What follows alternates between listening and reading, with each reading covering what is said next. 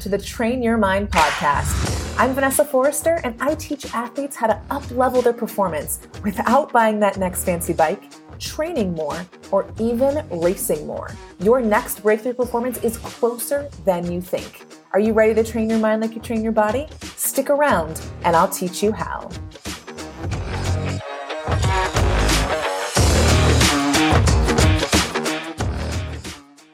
Hey, athletes, welcome back to the podcast. Okay, before we get into today's episode, let's talk about Kona because I have yet to address it here on the podcast and I want to share my thoughts with you. I know that many of you listening have either already qualified or are working towards qualifying, and even if this isn't you, you may be in a similar situation with like a different race on your schedule. So, needless to say, if you're in the Ironman world, there have been lots of changes to the Ironman World Championships races this year with Kona and the 70.3 Worlds coming up. I have six athletes racing 70.3 Worlds and one athlete that's racing Kona. Plus, Kona was one of my big races this year. So these changes definitely affect me as well. It's been really fascinating to see the wide variety of responses, not just from my corner of the world, but also on social media. I think we can all agree that it's frustrating, right? To have plans and then have those plans change. And I think that's amplified because we're all high performing type A people. That prior to 2020, we could literally plan our race calendars out with certainty years in advance. And that's just not the case in this season of our lives, at least not in Ironman racing. And listen, I'm just like you all. I get it. I've put thousands of dollars into races that have gotten changed, deferred, all the things. It's not ideal, but it's also a non controllable. There is nothing about the physical race date change that any of us can control. But when we try to, what ends up happening is our emotions are all over the place. We actually let our emotions be controlled by the race organization making the change. What? Like, think about that. You are so desperately wanting to control the situation, and in the meantime, you're actually giving away what you do have control over your response, and most importantly, your emotional well being.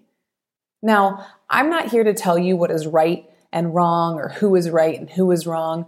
I'm not here to play the blame game or take sides, and I'm certainly, certainly not here to complain and talk about what's fair. And I hope you'll join me in that. Now that the news has been out in the world for a bit, my guess is that you've moved past the big, frustrated, angry, disappointed feels. But if not, the best thing you can do for yourself is to let yourself be frustrated, angry, disappointed, whatever. Let it happen. As soon as you pretend you're not, whatever the emotion is, or you shame yourself for feeling a certain way, you make yourself wrong. You think you're wrong for feeling that way. You're not wrong. You're allowed. I like to give myself 24 hours. 24 hours to feel whatever comes up, to pout, scream, cry, vent, all the things. This makes the space and makes it okay to feel because feeling is part of the human experience. Shaming yourself for feeling a certain way only makes it worse. So instead of having to work through the shame to get to the disappointment, just allow the disappointment in the first place. It took me literally years to understand this.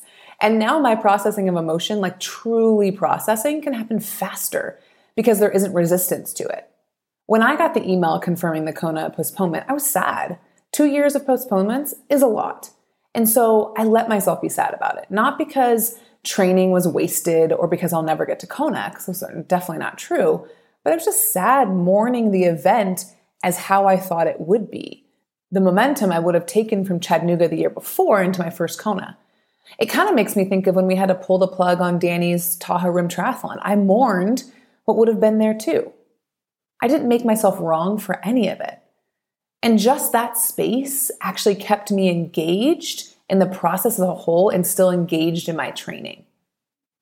The other thing to remember here is that the reason you feel a certain way isn't Ironman's fault or the airline's fault or the accommodation's fault. You feel that way because of the way you're choosing to think about it. So when you're giving yourself those 24 hours, you're allowing meeting yourself where you're at emotionally. But you also get to take responsibility for feeling that way for how you're choosing to see the situation. This matters because it can be the thing that helps you navigate out of it intentionally. You see, when emotion is high, intellect is low.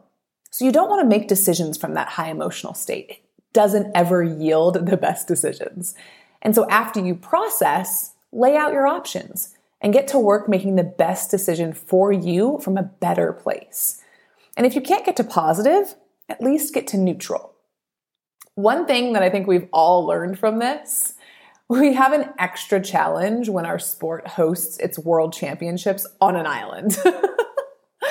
but jokes aside, when I came down from the higher emotional state, my favorite thing to ask myself, and I like I want you to write this down. I really want you to consider this for you too.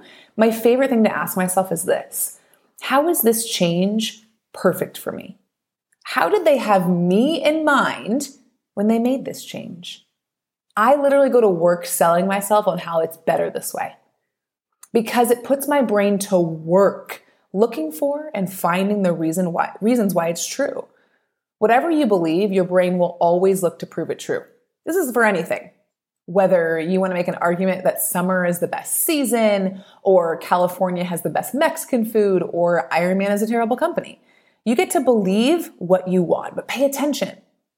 How is what you're choosing to believe about unexpected changes not actually serving you? How is it making your experience worse?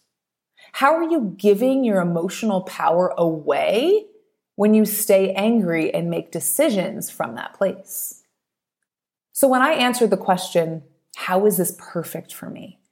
I landed on this being better because it allows me to fully focus on supporting my athletes at 70.3 Worlds all in one day.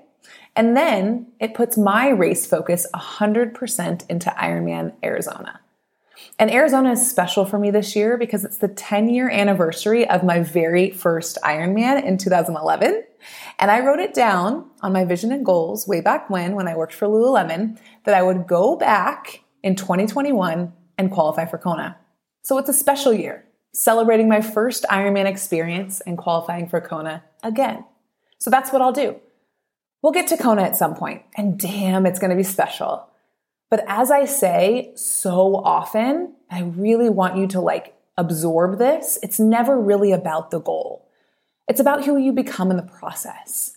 And part of that process is unexpected obstacles and challenges along the way. It's a damn good thing. This is our specialty as endurance athletes. All right, let's carry this into the main topic of today's episode. Because, of course, it's all relevant. I want to talk about what it means to opt in and opt out of hard. Generally, when we set goals like qualifying for Kona or getting on the podium, we know that there is a gap between where we are now and where we want to be we know that it will require us to work harder than we ever have before to achieve at a higher level than we ever have before. And you're usually pretty conscious of this, meaning you opt in. You're like, okay, I'm ready to go for harder run intervals, longer sets in the pool, whatever it is that your coach determines and prescribes that will get you there. And then along the way, you have to, of course, manage your mind around the constant doubt that may show up from not feeling like you're good enough or not really believing that you belong at that level, which is so much of the work I do with my athletes. But even if you have doubts, there's still a conscious opt in. You're like, okay, I'm ready. I know this is going to be hard. I'm willing to try. But then somewhere along the way, somewhere in between, there's often a subtle opt out of some of the hard.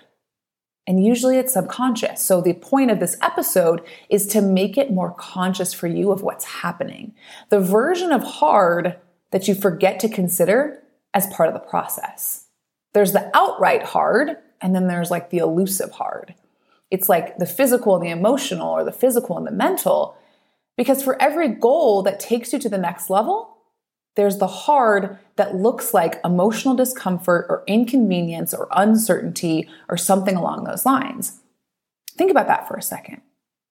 For every goal that takes you to the next level, there's the hard that looks like emotional discomfort or inconvenience or uncertainty. It's as much part of the goal achievement as the physical work, but we don't give it the same weight or attention. And that's what needs to change. So I'm going to share two personal examples and an example from an athlete that I work with. But first, think about your next level performance. Where are you consciously opting in to hard, and where are you subtly opting out of hard? Or another way to think about it is where are you making your goals conditional on the hard you're willing to do? So let me share some examples. First, I'm going to take it out of sport, actually. Back in my accounting days, I remember knowing for sure that studying for my CPA exams were going to be hard. That was a given. I had gone through a master's in accountancy program. I knew those exams were tough, but I wanted to work for the best and I wanted to be the best accountant, accountant I could be. So the grueling tests were a heck yes for me. But what I didn't consider were the effects on all the other areas of my life, and especially my social life. I was a young adult living in downtown Atlanta, and all I did was work and study and train. So, if you don't already know this about me, I like to go all in. So, I started my full time job with PwC while studying for my CPA exams, while I was training for my first Ironman. And in the beginning, it was hard to be okay with sacrificing my normal social life. And it definitely extended the time it took me to pass the exams because the whole time I was resistant to the inconvenience of giving up time for other things. I wanted the goal. I wanted to be a CPA. I was on board with the difficulty of the tests, but I wanted everything else to be easier. And because of that, I made the whole process harder on myself. And not being aware of that made it so it took me probably six months longer to complete all four exams than it would have otherwise. So at that time, I had opted into one version of hard and opted out of the other. And because of that, my goal took me longer to achieve. I still got there, but it took a longer and much more painful process than it needed to be. And then recently here in Bozeman, our pool was closed for like two weeks, which happens every year for yearly maintenance. And for the last two years prior to this year, I would mostly utilize the time to get in more open water swimming. I'd get up to our mountain reservoir and do a couple open water swims each week, which is like a 45 minute drive from where I live. And this year, I made the decision to drive to Butte, Montana, which is an hour and a half away from where I live, to swim in their YMCA pool twice a week. So prior to this year, I would focus on the open water skills, and this year, I wanted to continue the focused pool time. The common denominator is this though. I opted in to the hard physical training and opted in to the hard logistics required. The commute was not a problem. I didn't even second guess my commitment to getting my swims in.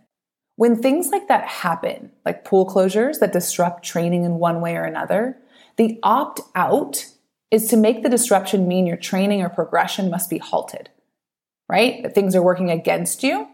And this may be subconscious for you. So you want to pay attention.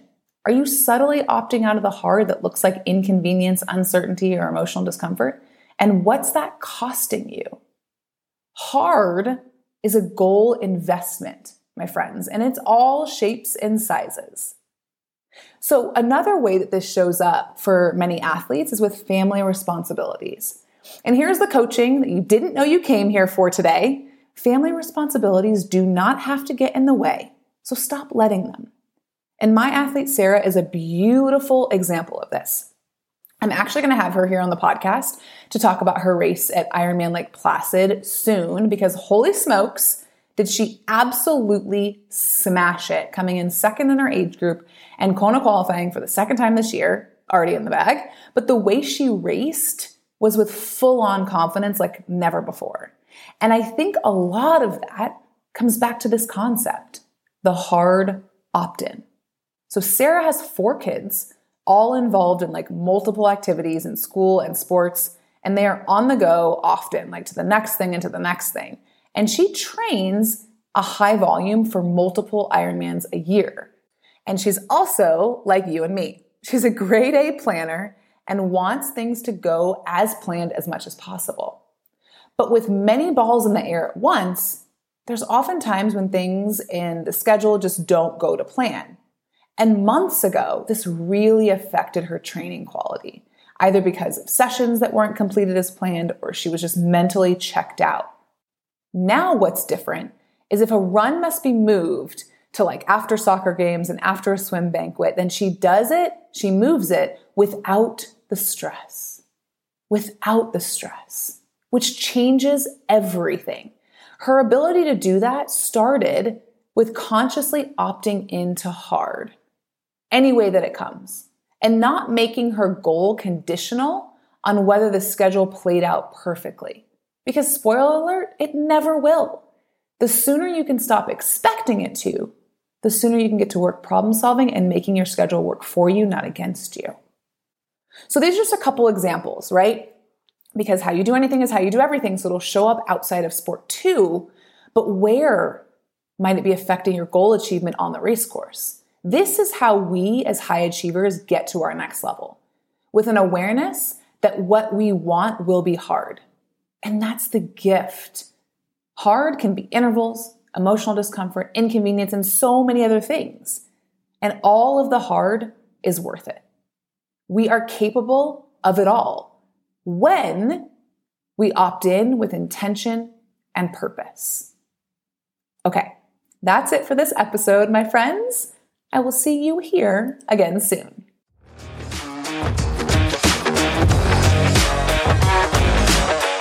Hey, it's me again. If you want more juicy tips on how to train your mind, hop on my email list. The link is in the show notes. As soon as you join, I'll send you the 10 triathlon truths your tri coach hasn't told you.